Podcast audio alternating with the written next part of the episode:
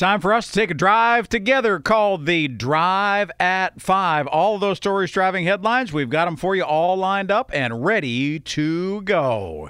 506 on the 3rd of January, an imam was shot and critically wounded outside his mosque in Newark, New Jersey this morning. The shooting happened about 615 at South Orange Avenue and Camden Street in Newark. The city spokesperson said the person who shot the imam is uh, at the, uh, excuse me, is now at uh, the Masjid Muhammad Newark. A person who answered the door at the mosque tells NBC New York that the victim is Imam Hassan Sharif. The Attorney General says the shooting does not appear to be motivated by bias.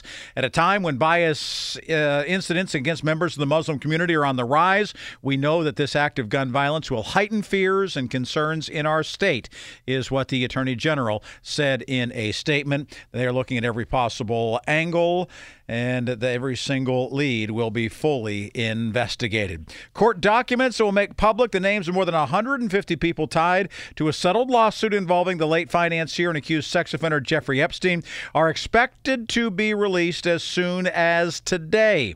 That, according to a spokesman for federal court, the U.S. District Judge saying last month the materials should be released after January 1st. However, the judge did delay whether to release documents associated with those who have objected to the disclosure of their names until a later date.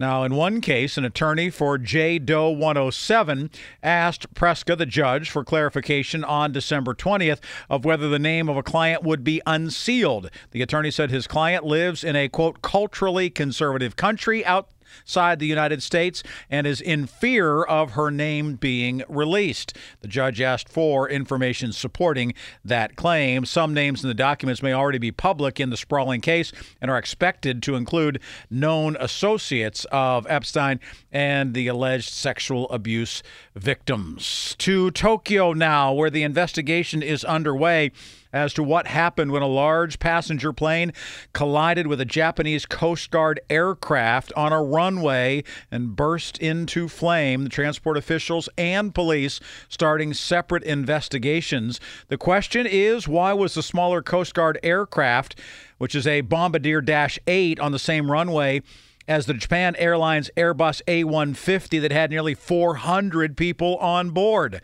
We've recovered the voice recorders and the flight recorders for the Coast Guard plane, said the senior investigator with the Japan Transport Safety Board, adding that they were still looking for the black box from the other plane. Police started a separate inquiry into the possible professional negligence.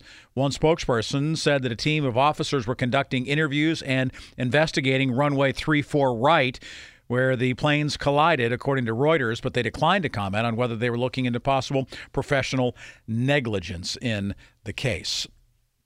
Senator John Fetterman of here in Pennsylvania revives his call for the expulsion of a fellow Senate member as he is reiterating the call for the expulsion of Senator Bob Menendez from New Jersey, a fellow Democrat, after a federal grand jury filed a second superseding indictment against Menendez.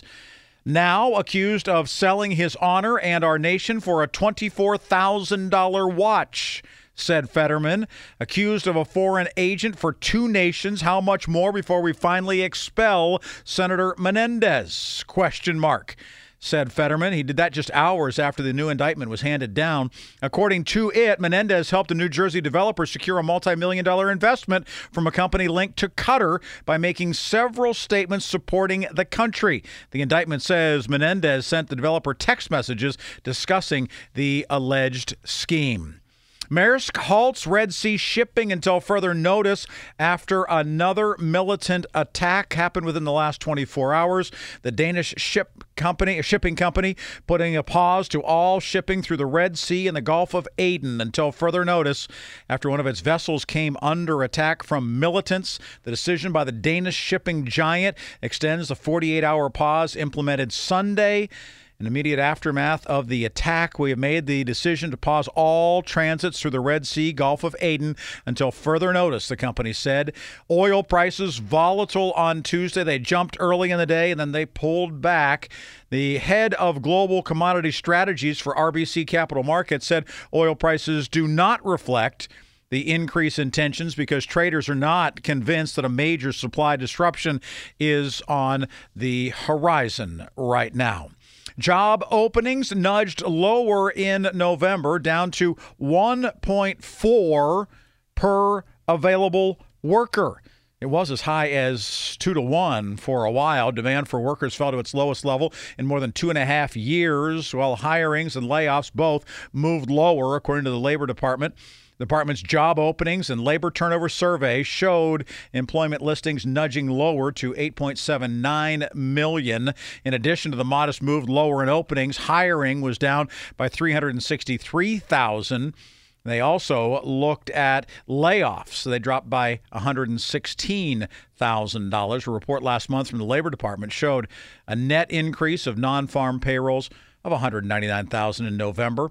They're expecting the next report to come out on Friday.